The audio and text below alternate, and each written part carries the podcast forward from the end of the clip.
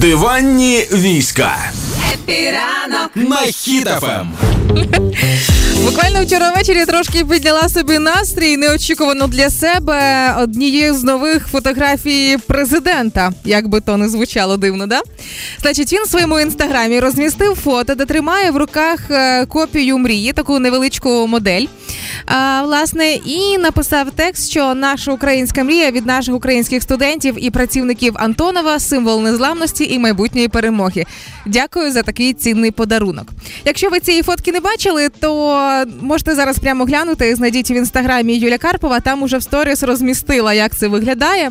І тут приходить інший момент. Уявляємо собі, е, президент в руках тримає невеличку копію літака Мрія, і соцмережі, зокрема Твіттер, почали писати і жартувати на ту тему, що а давайте собі уявимо, що насправді Зеленський тримає реальну мрію, а не копію. Розумієте, да? Тобто розмір Зеленського, який тримає в руках реально е, повноцінну величезну мрію.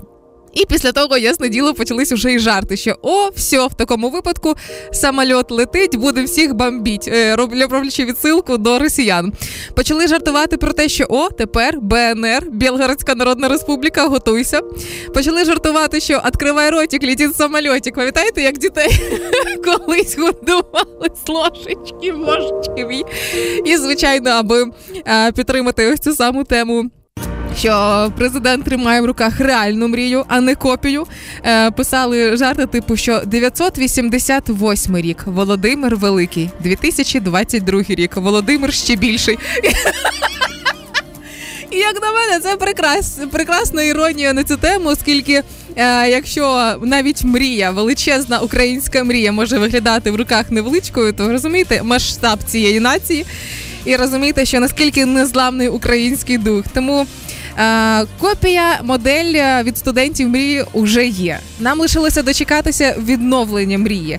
Тому тут тільки тримаємо кулаки і за невеличкими інсайдерськими даними інформацією, що не так далеко і довго до цього чекати.